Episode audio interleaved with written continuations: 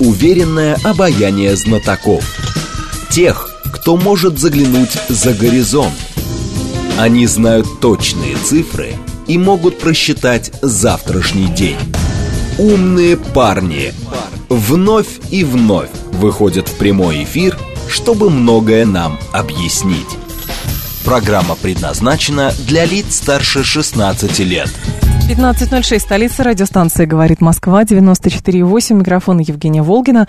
А, мы с вами продолжаем. Наш умный парень сегодня Дмитрий Бабич, обозреватель портала «Иносми». Дмитрий, приветствую. Здрасте. Наши координаты 7373948, телефон, смски плюс 7925 888 948, телеграмм для ваших сообщений «Говорит МСК-бот». Смотреть можно в YouTube-канале «Говорит Москва», стрим там начался. Два момента. Во-первых, визит а, Энтони Блинкина в Китай. Да. А, соответственно, И зачем... последующий конфуз. И последующий конфуз, да, с тем, что Си Цзиньпин диктатор. Ну, я, насколько Оказывается. Понимаю, сейчас пытается иностранная пресса, по крайней мере, сделать вид такой, что ну что с э, пожилого президента взять. Но другой момент, на который я обратила внимание, что Нуланд и Салливан проведут встречу по Украине с представителями стран глобального юга, а, которые поддерживают Российскую Федерацию и, в общем, пошли в контру как раз с Западом. Мне кажется, эти два сюжета взаимосвязаны. То есть какая-то спланированная кампания со стороны Запада в отношении Китая и стран глобального юга по поводу России и Да. Украины, она присутствует. Да, отсечь союзников. Э, Или э, даже не союзников, а тех людей, которые хотя бы нормально к нам относятся. Ага. Такой план. Так. Но им мешает их собственная идеология, да, то есть Какая? э, что, что произошло, да, вкратце напомню нашим слушателям, Блинкин съездил в Китай и решил повторить вот все приемы, которые применяли Никсон и Киссинджер в 1973-1974 годах, Мгм. когда они э, улучшили отношения с Китаем, э, восстановили дипломатические отношения, и Китай стал противником Советского Союза. И э, в этой ситуации, ну, не то чтобы был союзником США, но вот в этом треугольнике как бы получалось, что США и Китай против СССР. Понимаете? Мгм. Вот. И э, Блинкен действовал, ничего не придумывал. Опять это пустая, странная формула а, а, одного Китая. Да, да, Странная, да, да, да. потому что все знают, что США авианосцы отправляют на помощь Тайваню, да. Э, Что значит один Китай? Значит, никакого Тайваня нет, да, как самостоятельного государства. Но Но- авианосец на всякий случай мы отправим. Несколько авианосцев, причем, да, вообще огромную эскадру. Мы продолжаем экономические отношения с Тайванем, мы накачиваем его оружием, но вы не обращайте внимания, а- а политика одного Китая. Конечно. Вот. На вас накладываем санкции, не даем э, американским компаниям и, и даже голландским компаниям да, вывозить э, микросхемы и любые, любого, так сказать, любую тонкие э, военного типа технологии в Китай. Но вы не обращайте внимания. И вы знаете, что произошло? Да. Удивительно. Это сработало. То есть китайцы как бы его а, ну, было несколько ступеней посвящения, да, когда Блинкин прилетел, его встретил даже не министр иностранных дел, а просто какой-то чиновник из МИДа.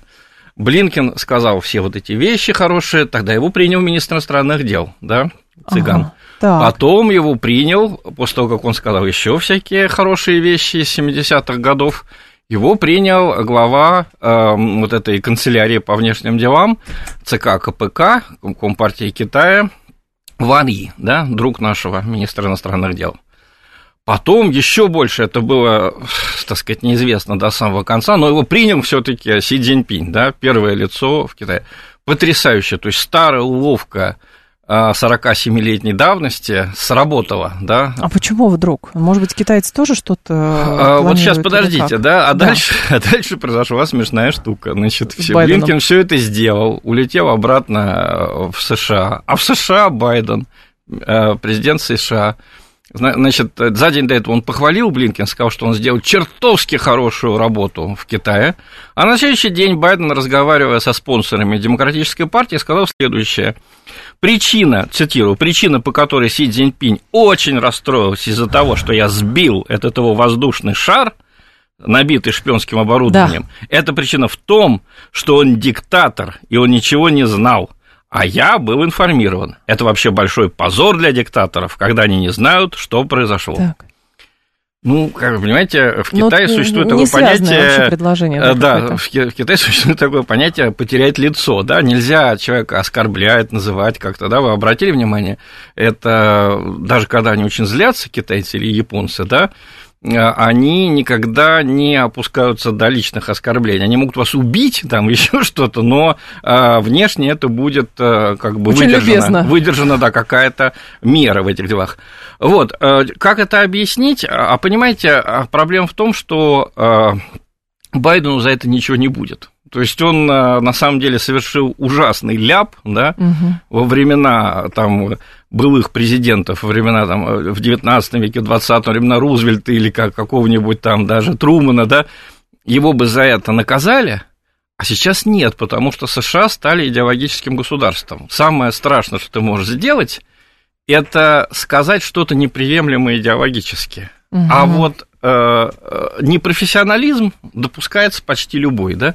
Вот э, нашей стране это очень хорошо известно. Э, Сейчас, сейчас со мной многие, может быть, будут спорить, но я мне все время в таких случаях вспоминается советский анекдот, который даже сталинисты смеются, когда его слышат. Э, Студент, медик заканчивает э, университет, значит, медфакультет, его приводят на экзамен, показывают ему скелеты мужской и женский, и говорят, что вы видите здесь особенно? Он говорит, ничего не вижу. Ну, приглядитесь как след, ничего не вижу. Ну, вы это 6 лет учили. Неужели это Маркс и Энгельс? Вот, вот то Ну, же самое сейчас происходит в США, понимаете? Вы, если вы скажете, что э, гомосексуализм – это болезнь, вас прогонят со всех постов, будь вы хоть президент Соединенных Штатов, хоть госсекретарь, кто угодно. Но вы если вы скажете Си Цзиньпин диктатор, ничего страшного. но если вы погубите тач- это, это сложнейшую дипломатическую операцию, да, по, значит, временному замерению с Китаем, хитрейший ход, да, который, ну, какой он хитрейший, в общем, все понятно Он на самом деле, да? очевидный совершенно. Но в да. свое время это была хитрость. Даже в, в Америке есть выражение «Никсон in Beijing». Это значит Никсон в Пекине. Дело в том, что когда Никсон приехал в Пекин, это была сенсация. Никто этого не ожидал. Перед этим Китай рассматривался как раз как враждебное коммунистическое государство. И реально Мао Цзэдун был диктатором в стиле Сталина. И вдруг раз президент Соединенных Штатов там появляется. Почему? Потому что это было прагматически нужно. Никсон был а, настоящий политик, профессиональный, да? Но тогда и Соединенные Штаты были другими. Если говорить о том, что изменилось с тех пор, ну, кроме того, что Китай стал богаче, это понятно, да? А, э, Самое главное, что Соединенные Штаты стали идеологической страной с э, радикальной идеологией, которая не только значит, требует э, соблюдения своих канонов, она еще и, как и в любом тоталитарном государстве, она прощает непрофессионализм. Ну, а если нам только вы все говорите правильно и идеологически. Да, и это интересно в контексте того, как это теперь будет сказываться, вот эта попытка а, налаживания, как бы тактического налаживания отношений с Китаем у Штатов, как это будет сказываться на России. Потому что у нас здесь, ну, довольно есть э, такая точка зрения очень упрощенная. Мне кажется, что если мы порвали с Западом, а, соответственно, все хотят порвать с Западом, но ждут, когда Россия победит на Украине, и тогда точно все к России присоединятся, и вот мы поворачиваемся на восток, поворачиваемся на юг, и все с нами коллективная фронта. Оказывается, процессы гораздо сложнее. Я э, с одним экспертом в беседе слышала от него такой тезис э, по поводу визита Блинкина в Китай, что Соединенные Штаты признали, что они не могут быть единственным гегемоном, поэтому они предлагают э, взаимовыгодное сотрудничество Китаю, но это все равно по- попытка дружбы против кого-то. Ну, я думаю, что э, Против нас ваш друг случае, э, да. был не так уж не Коллега, прав. Умные коллега, да. люди, Мгм. умные люди, э, э, так сказать, в США это понимают и именно так и Мгм. мыслят. Но извините за грубое выражение, кому нужны эти умные люди в системе, которая вполне довольна собой, упивается собой, умные Мгм. люди не нужны. Мы это все проходили в Советском Союзе. Вот. В итоге, значит, я был уверен, что эта схема Блинкина очень понятная, да, прозрачная с самого начала. Я был уверен, что она провалится, она просто провалилась раньше, чем кто-либо мог подумать, да. Вот. А, Но э, что касается нас, вы совершенно правы. А, Понимаете, какая вещь? А, У нас ведь э, э, ну, западники пытаются найти у нас какую-то идеологию. Вот у нас говорят наши, значит, ястребы, что нам нужна всеобщая государственная идеология. Так на Да. Западе уже давно решили, что есть, существует такая идеология, путинизм. Вот только хотел Вышла сказать, да. куча книг об этом, дурацких абсолютно, да. Мой один знакомый такой, э, значит, эм, Почитал. Брайан Тейлор, он написал книгу «Код путинизма» в американском университете. И что ж там нашли, интересно?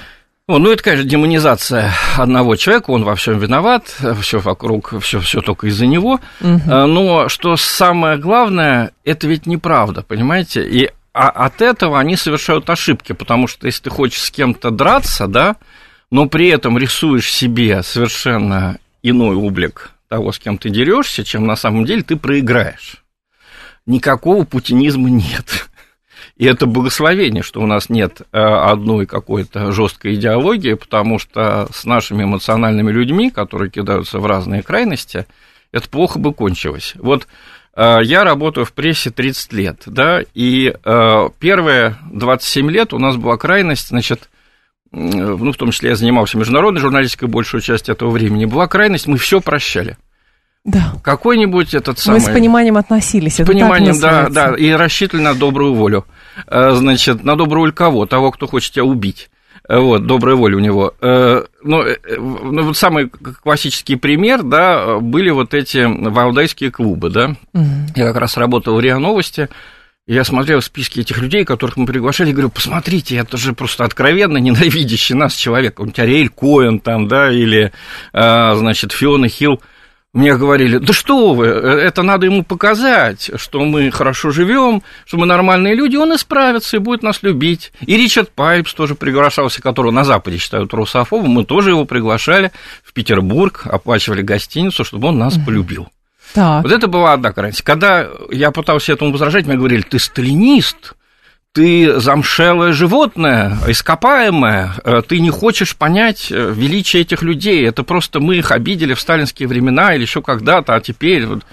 Поэтому а, надо вот. последнее из себя ну, снять хорошо. и доказать, что мы да, хорошие. И эту понятно. крайность мы, кажется, преодолели, да, так. вот эти списки составлены. А что произошло? Вылезли наши сталинисты, реальные, вот последние где-то ну, год-полтора. я думаю, это не Ну, не, не, нет. И стали говорить вещи, просто, ну, я вам э, поцитирую, да, что у нас сейчас говорится по центральному телевидению, значит, насчет того же Мао Цзэдуна, да, ну, э, вы знаете, да, у нас решили создать какое-то общество идей Си Цзиньпина. А я только хотел сказать, да? что в России создана первая лаборатория по изучению идей председателя КНР Си Цзиньпиня. Да. Она образована на базе Института Китая, Современной Азии, Российской Академии то, то мы наук. хотели изучать идеи Ричарда Пайпса о нас, да, как так. нас убить. Теперь мы решили изучить идеи Си Но Си Цзиньпин-то он же не русофоб. Нет, я, я не в том плане, что он русофоб, а я в том плане, что, конечно же, никакой идеологии Си Цзиньпиновской, да, так же, как и путинизма, нет. А что есть? Он нормальный прагматик, политик, да. действующий в интересах своей страны, сочетающий рынок и э, патриотизм, как у нас, как у нас в России это делается, но никакого особенного учения, да, здесь нет, понимаете? А на а Западе нас... учения есть? И на Западе, ну, если назвать э, вот этот весь кошмар, То, да, вот да. эти вот все ультрафеминизмы, да, и, значит, э, э, гендерные Правильно. исследования, ага. это вот все учения, да, они это называют так, gender studies, То есть Russian это новый, studies. Это догма, но, может быть, тогда им... Это уже наука, понимаете?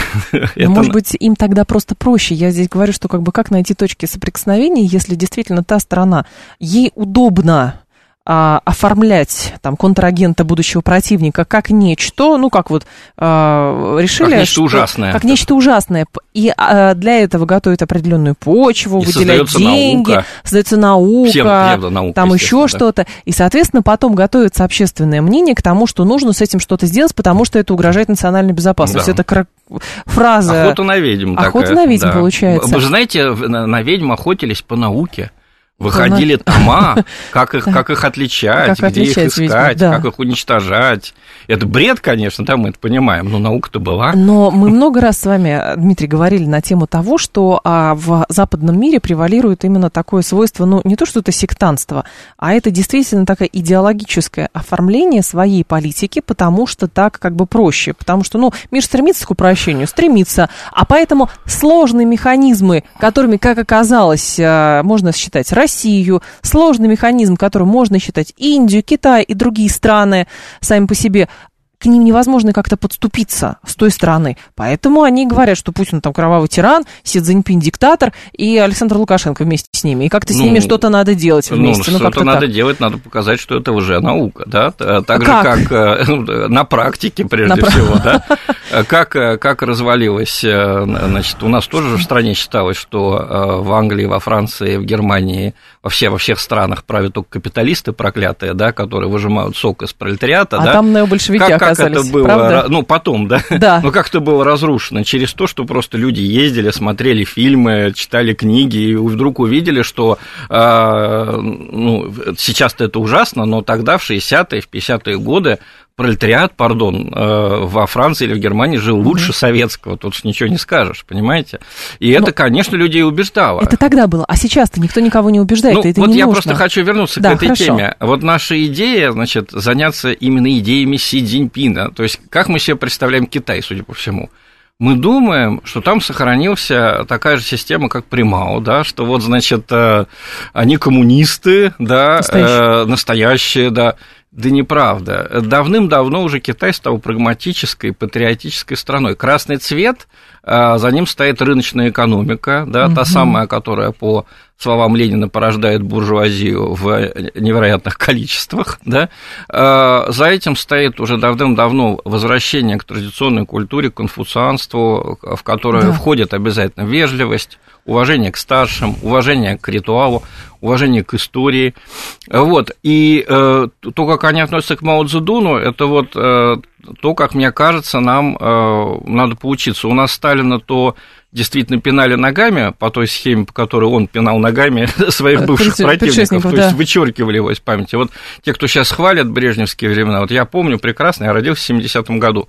Я впервые увидел фотографию Сталина в 83-м году, да, хотя я был очень пытливый мальчик, смотрел все учебники истории и так далее, mm-hmm. просто его вычеркнули при Хрущеве. А из... сейчас наоборот, говорят, Сталина а сейчас надо, надо, наоборот, вот... надо говорить, что надо действовать так, как он. Какой-то один человек вот недавно договорился на телевидении, он сказал, не надо никаких новых моделей самолетов придумывать, надо взять Ил, Ту и сделать как следует. Вот. Так. Значит, бред, ну, это говорится у нас по центральному телевидению, да. Вот, то есть, э, что произошло? Мы кинулись в крайности, я возвращаюсь к своей да. мысли. У нас была одна крайность, когда мы хотели, чтобы нас Ричард Пайпс научил, как нам строить Россию и любить себя, русофоб, да.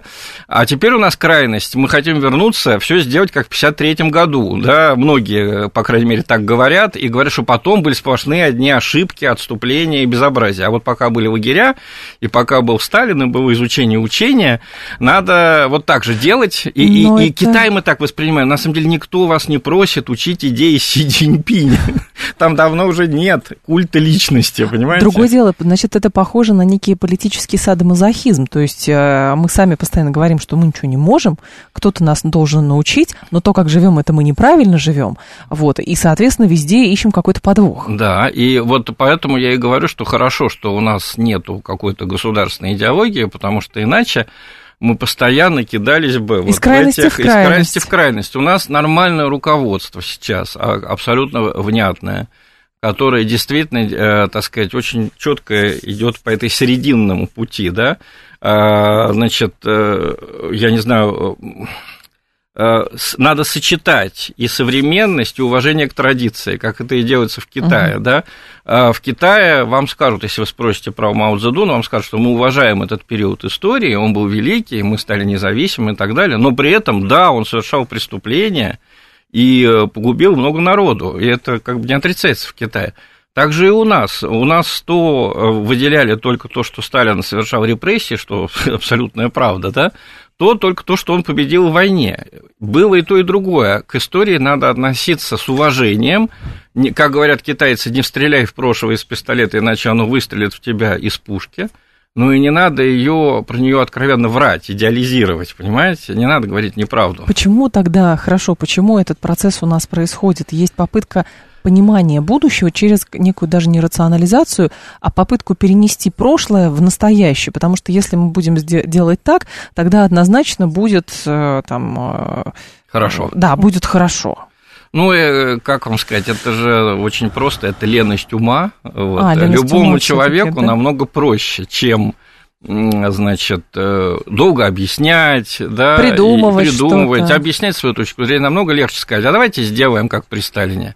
Или давайте, а давайте сделаем как на Западе. И, ничего и этот человек будет уверен, что за ним-то не приедут.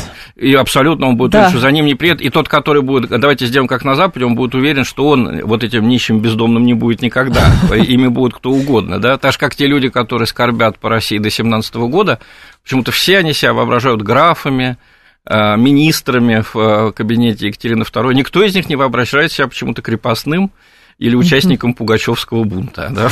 Но в другое дело, а какие есть рычаги а, у западных, возвращаясь к нашей основной теме, у западных государств для того, чтобы, например, попытаться склонить и Китай, и страны глобального юга на свою сторону? Понятно, классический вариант шантаж, угроза, манипуляции. То есть, с одной стороны, был дерзкий визит а, Нуланд на Тайвань, да. Вот. А потом а, вроде бы пауза какая-то, а возмущение общее, что Си Цзиньпинь поехал к Путину.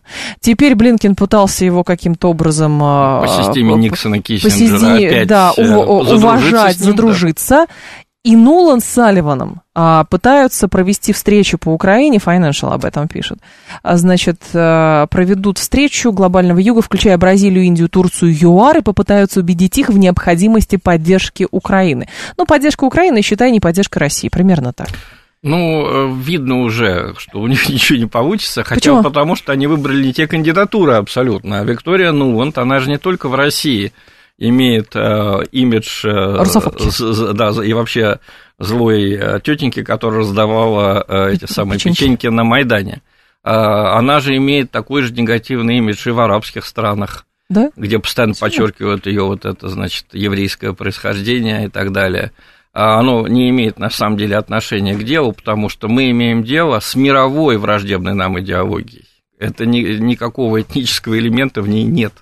Поэтому не надо туда, сюда примешивать ни евреев, ни англосаксов. Это мировая идеология, э, да, радикальная. Это такое, знаете, как нацизм – это жуткий ужасный вариант национализма европейского XIX века, так же, как то, что было у нас. Это, конечно же, не Марксов социализм, а это его а, а, такая упрощенная, примитивизированная версия, ну, по крайней мере, до 60-х годов. Вот поздний Советский Союз, он был реально гуманным, и он многие вещи воплотил, которые как раз были в, учениях и Липкнета, и Маркса в конце XIX века. А также и нынешняя идеология Запада – это примитивный либерализм, доведенный до абсурда. Понимаете, берутся какие-то неплохие идеи, типа защиты женщин от э, приставаний. На самом угу. деле, ведь это защита женщин от приставаний, это была классовая вещь. Просто в Америке до последнего времени хозяин был царь и бог.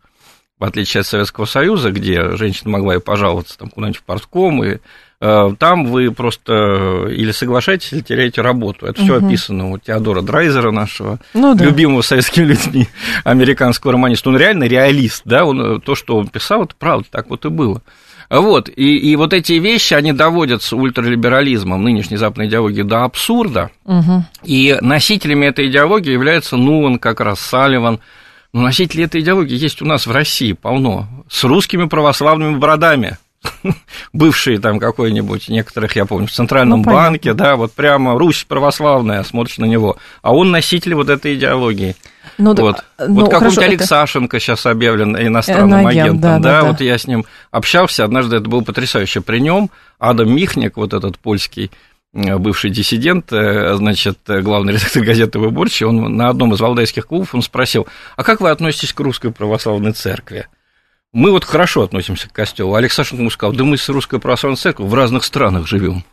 То есть, понимаете, вот человек с фамилией Алексашенко уж точно не еврей, да, уж точно не иностранец. Ну вот он живет в разных странах с русской православной церковью. Почему? Потому что он носитель той идеологии, которую церковь рассматривает как врага. Ну, тогда, я понимаю, но тогда получается, что у Ноланда и Салливана нет рычагов, потому что и в глобальном юге, и на востоке а, их идеологию, вот эту упрощенного либерализма, Очень не любят, неолиберализм, да. тоже не любят. Не любят, как совершенно здесь. верно. То есть э, это огромная ошибка именно поручить это дело Нуланд, потому что она уже имеет негативный имидж. Надо было выбрать кого-то более центристского, какого-нибудь старого дипломата, какого-нибудь, ну вот у них был дипломат Халилзад, да, угу. афганец, мусульманин. Вот и он, если бы говорил с мусульманами, сказал бы им, вы знаете, мы не против ислама, ему поверили. Но когда это говорит Ноланд, это смешно. Не то. А, Дмитрий Бабич с нами, обозреватель портала «Иносми». Новости, и мы продолжим. Уверенное обаяние знатоков. Тех, кто может заглянуть за горизонт. Они знают точные цифры и могут просчитать завтрашний день. Умные парни. парни 15.35 а, в столице радиостанции «Говорит Москва». У микрофона Евгения Волгина. Мы с вами продолжаем. Дмитрий Бавич, наш умный парень, обозреватель портала и на СМИ. Тут есть еще одна а, большая а, тема. тема. Перед этим вопрос слушатель. Чем все-таки, непонятно, этот либерализм, а, транслируемый Западом, враждебен России? Мне непонятно. Ну, Говорит смотрите. слушатель. Очень просто. Ну, мол, э, ЛГБТ и вот эти ультрафеминизм, это ну, все... во-первых, они себе создали имидж, что здесь... Это маргиналы. Здесь страшные враги ЛГБТ, то есть, э, может быть, наш э, слушатель, я вам советую... Ну, просто ЛГБТ зай... не основная тема, он говорит. Нет, ну, зайти, зайти в интернет и посмотреть, что писали на Западе, и, соответственно, что у нас, как бы откликаясь, писали да. перед Олимпийскими играми в Сочи в течение шести месяцев. Ну, это же прошло сколько? Писали только о том, что будет с гей-атлетами. Нет, с гей-атлетами, которые туда приедут, потому что какой-то умник в Лондоне выдумал, что их по новому закону о запрете а, пропаганды гомосексуализма такое, да. сразу посадят в тюрьму. сразу. Да. Вот, э, значит, и в итоге полгода перед этим шла накачка, других mm-hmm. тем не было. Вот, ну, еще была тема, что слишком много денег потратили, но это было даже вторично. Вот, значит, они создали себе имидж из России. Это страна, которая, значит, не принимает эти новые формы семьи. Это страна, которая не хочет разваливаться, а один из принципов а, вот этой идеологии – это то, что в конце концов все должны, весь мир должен объединиться в большую такую компанию, акционерное общество. Так. Вот, слиться. А, национальные различия должны уйти. Нужен человек, вот, который и не африканец, и не китаец, и не европеец, что-то среднее, его можно туда, сюда, сюда угу. отправить, он всюду на своем месте. Он не мужчина и не женщина, он вот трансгендер, человек-трансформер, понимаете? А, ну, вот. И тут вдруг Россия, такое. такой кирпич, который не хочет разваливаться, не хочет. Угу. Вот они создали такой очень негативный образ.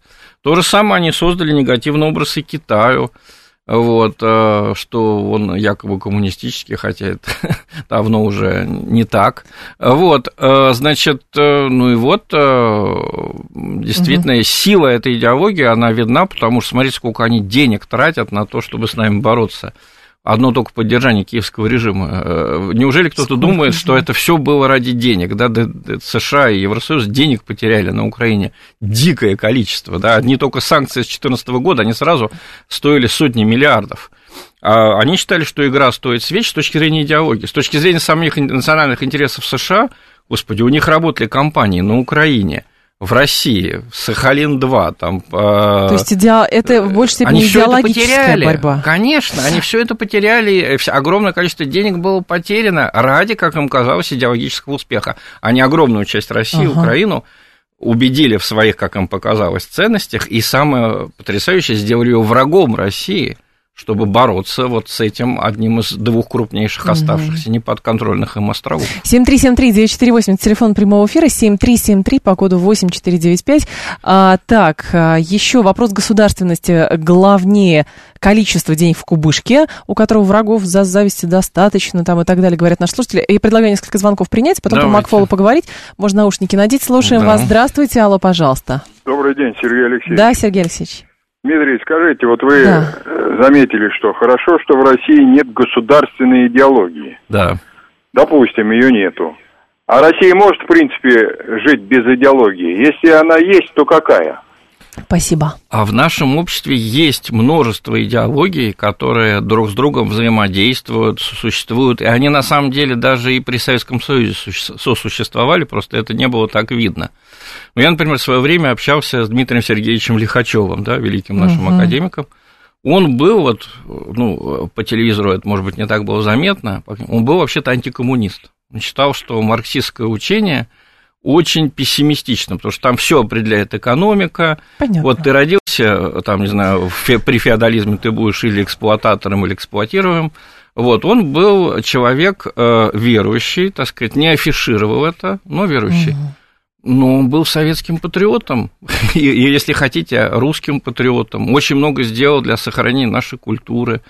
Вот, и, э, понимаете, э, здесь есть такой китайский принцип, все, что твердое, ломается, да, а все, что гибкое, стоит и сопротивляется. Вот Советский Союз, я абсолютно согласен с теми, что единое государство разваливать не надо было, или, по крайней мере, не по границам республик, вполне могли остаться с нами и Белоруссия, и другие многие наши бывшие советские республики. Но получилось так, что когда рухнула вот эта государственная идеология, вместе с ней КПСС и КГБ, угу. рухнуло и все остальное, потому что оно крепилось Э, вот, по на крайней этом. мере, якобы формально на этом. Но на самом деле, посмотрите, как тянутся друг к другу верующие люди, вот как стоит УПЦ каноническая, как, на какие жертвы они идут. Их с нами связывает э, православная вера. По государственной идеологии Советского Союза, ну, до Горбачевских времен, ее не должно было быть, она должна была отмирать. Понимаете, ее, да, э, посмотреть все там материалы 27-го съезда КПСС, 26-го. Да. Борьба с религией, как с отмирающим явлением, да. А оказывается, это было одно из тех явлений, которое наше общество держало вместе, понимаете? И вот сейчас, когда коммунистов уже никто и не помнит, э, след простыл их на Украине, верующие тянутся к России, борются за, Россию. Вот вам пример. Администрация Байдена проделала отличную работу, чтобы обеспечить Украину военной техникой, экономической помощью, разведданными, обучением военных. Теперь США должны активизировать дипломатические усилия, чтобы помочь Киеву заключить мир. Это не я придумала, это колонка Майкла Макфола в Вашингтон-Пост. Потрясающая колонка.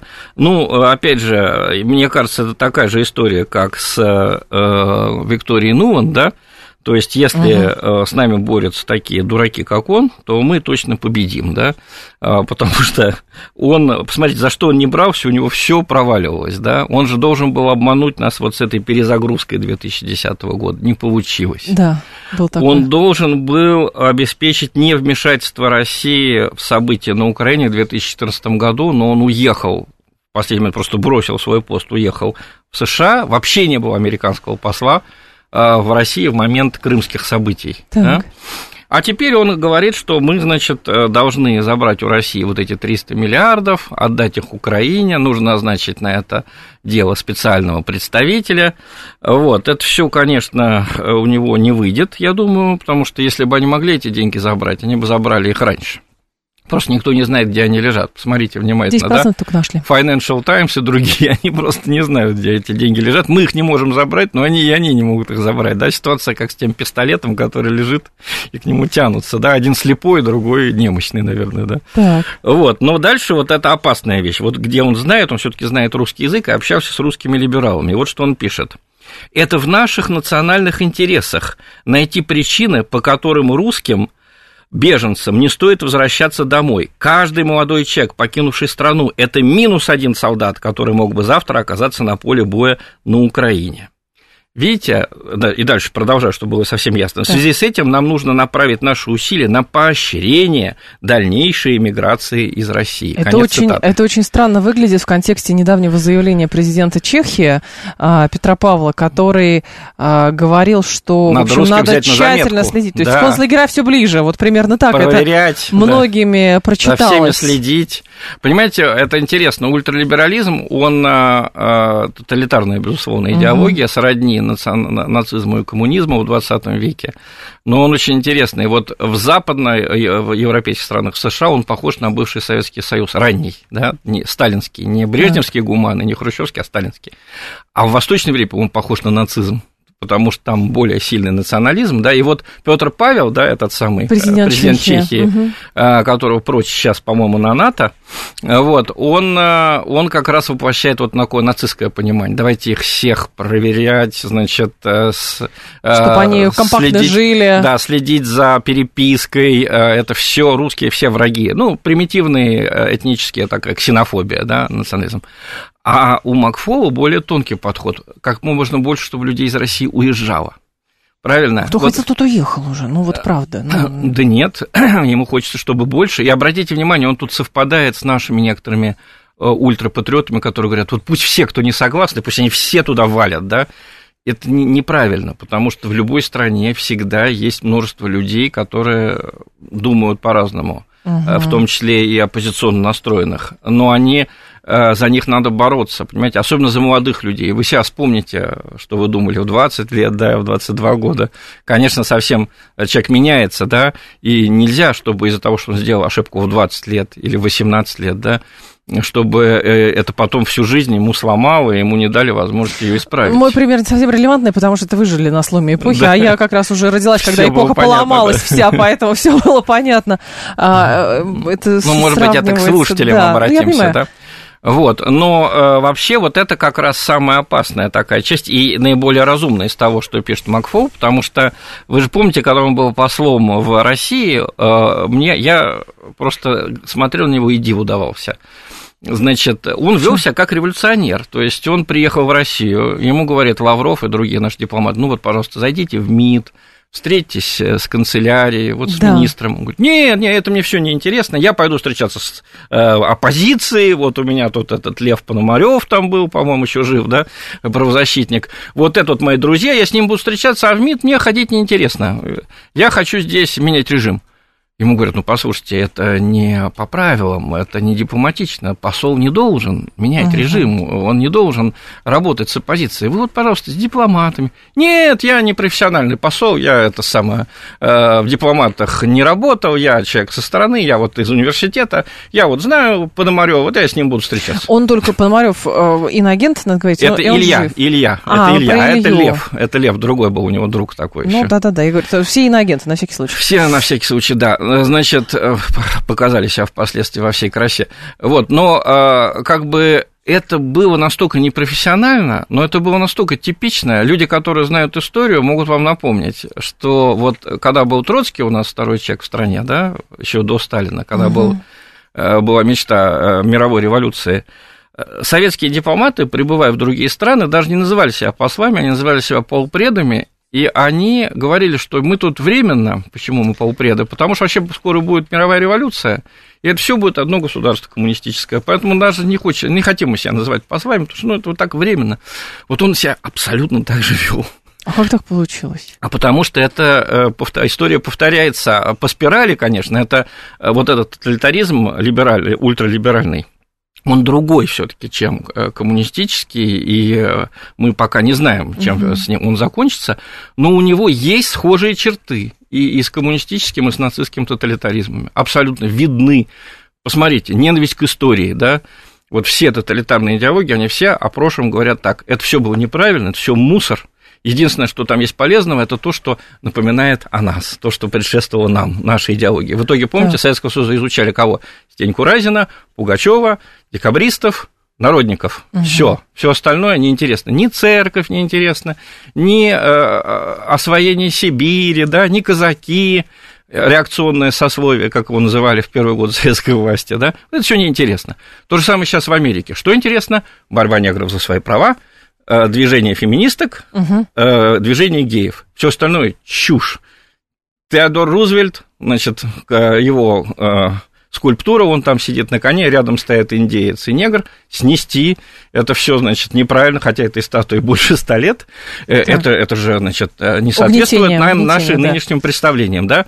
Вот, э, ну, нацисты, я уже не буду говорить, там у них только э, 30-летняя война, избиение немецкого народа, борьба с Наполеоном, наши прекрасные генералы, Бисмарк, все, больше ничего не надо. А нам-то теперь что делать? Ну, как бы, мы же говорим, мы открыты для диалога, но пока у всех позиции диаметрально противоположные, поэтому будем дальше бодаться. Нормальных людей в мире всегда большинство.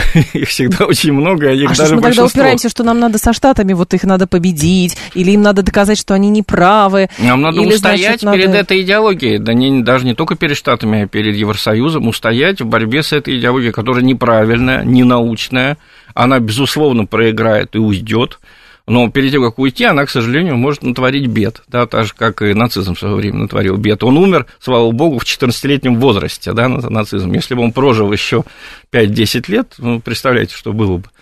Вот, мы сейчас боремся с абсолютно античеловеческой э, идеологией, выросшей из когда-то гуманных э, идеалов либерализма, но уже совсем даже на них не похожей, да, Э, как там сейчас затыкают рот людям, как ограничивают свободу партии. В Германии сейчас объявили, что вот эта альтернатива для Германии, Да. это все русские агенты, Это давно Это уже, там самое- же посадили даже кого-то. уже давно сажают, но сейчас прямо официальное указание спецслужбам следить за активистами АДГ, как за потенциальными, значит, как они говорят, распространителями российских нарративов, Так. и э, как э, самая опасная экстремистская группировка. Ну Вот. так-то и в Австрии сейчас всех политиков еще пересажать, потому что тоже автоматически все ну, агенты в Австрии кругом. там вот чуть-чуть по свободы побольше, да, поэтому пока так крепко не взялись. Но в Германии это уже очень тяжело. И мне многие мои друзья самых разных убеждений, левых, правых, они все говорят, мне страшно, потому что если я, там, не дай бог, начерчу букву Z, то это уже почти уголовное преступление. Представляете? Вот просто букву Z там. Мгм. Вот. Ну, э, Но, с другой стороны, перегибы-то есть э, везде. У нас тоже э, была история, люди опасались э, носить синий верх, Желтый желтый низ, низ. потому что их сразу бы могли за то ли за дискредитацию, то ли еще за ну, что-то. я не знаю, я вот вчера купил чемоданчик для э, своей племянницы детский. Он был, я вдруг с ужасом обнаружил, синий верх, желтый низ. Я проехал на нем по всему городу. Нормально. Все было прекрасно. Все нормально. А, а знаете, почему у нас вот это есть свобода? Э, э, э, Слушатель как раз спрашивал. Да. Потому что у нас в обществе много этих идеологий, и они не запрещены, они существуют. У них существуют свои газеты, у них существуют свои интернет-сайты. Ну, такой вот, я не знаю, чтобы был целый там телеканал с какой-то идеологией, но есть телеканалы мистические, пожалуйста, да? Тоже идеология. Невозможно было себе представить в Советском Союзе. Когда вот эти все вещи легально в обществе существуют, они друг другу как-то притираются, да, и они не дают установить вот э, эту, эту серость, да, это господство одной, одной какой-то мысли. А, а вот все тоталитарные идеологии, они почему и называются тоталитарные? В переводе с итальянского это значит полный, всеобъемлющий. Это те идеологии, которые хотят заполнить всю вашу жизнь, понимаете? Как, почему они так ненавидят, кстати, Здесь рели- религию? Потому что религия, так же как и э, идеология, ну, идеология это такая религия 20 века, она вообще в идеале стремится полностью оп- определить вашу жизнь, Ну, семейную, духовную, да, но у религиозного человека это происходит добровольно, да, а вот идеология может себя навязать. Три минуты у нас остается, но еще важный сюжет. Это французская газета написал Монт, что вступление Украины в НАТО движение в соответствии с логистикой, э, с логикой истории. А откуда активизация Франции сейчас? То она в БРИКС, э, то в ЮАР хочет поехать Макрон. Теперь Макрон якобы должен быть каким-то проводником Украины в НАТО. Откуда Ну, это? я, с- с, э, в общем, с- э, редактировал эту статью и э, смотрел ее в оригинале. Мгм. И почему мы решили ее поставить на сайт и на СМИ, потому что уже очень много таких статей на эту тему, именно во французской прессе. И это вот еще один нам урок. Очень много лет мы слышали две таких фундаментально неверных теории. Первая это то, что НАТО плохо, ЕС хорошо, ЕС мирный, хочет расширяться только мирно, и надо нам, наоборот, поощрять его расширение, чтобы э, зона с процветания к нам подошла. В итоге э, санкции против нас вводит как раз ЕС, да, то есть экономическую войну, начиная с 2014 года, ведет. ЕС. Так. А Вот. А вторая была мысль такая, что э, вот Украину в НАТО и Грузию в НАТО тянут США, значит, Прибалтика, Польша, а Франция и Германия, гранды Евросоюза, как вы говорили, они нас любят, они не хотят, чтобы Украина была в НАТО. Мгм. Ничего подобного. Значит, э, эта статья как раз, она свидетельствует, что на самом деле это американцы колеблются, боятся, да, потому что э, пугаются, что все-таки Россия может прибегнуть и к оружию массового поражения, если, если Украину будут брать в НАТО с Крымом и со всеми делами, да. А Вот. А э, во Франции Макрон, э, вы обратили внимание, он же такой очень наглый человек, он всегда уверен, что ему ничего не будет. Он сейчас и на БРИКС хочет поехать, да. Да. Э, И Путину он дозванивался, как его назвал наш главный редактор независимой газеты бывший Виталий Третьяков, телефонный хулиган просто какой-то. Дозванивался Путину уже после того, как французское оружие стало поступать в ВСУ, да? То есть посылаете гаубицу, но при этом звоните и говорите, я, дорогой Владимир, хочу с вами дружить и мириться, правильно? Что какой ужас вообще. Вот, Макрон, он, это как человек такой бесстыдный, он, э, судя по всему, решил следующую форму или мы сразу берем Украину, да, заявляем, или мы говорим, что в случае вот вашего успеха, Мгм. вашей победы, мы точно гарантированно вас берем. Вот.